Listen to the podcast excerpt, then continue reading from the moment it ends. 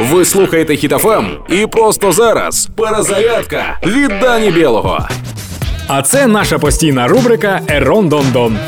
Тік-ток війська Кадирова як Дон Кіхот Мігеля Сервантеса. Теж типу лицарі теж борються з об'єктами інфраструктури. Але Сервантес закладав у свій твір певний сенс у той час, коли Дон Дон Піхота, судячи з їхніх дій, навіть не знають, що таке сенс. Ну, у мене в житті був пару раз сенс, но не з жінчиною. На цей раз хоробрий кадирівець вступив у бій з воротами. Він сміливо гатить з кулемету по воротах та навіть не рухається, настільки він не боїться відповіді. Розуміючи психологію кадирівських вівцекоханців, можна розробити план. Для цього потрібно збудувати в Чорнобаївці будинок з вікнами, дверми, воротами та встановити декілька світлофорів. Заявити про це у TikTok та чекати.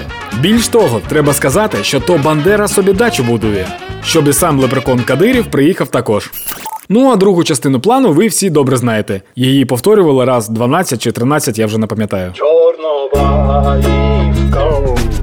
Вже більш 40 днів українські військові дають гідну відсіч ворогові.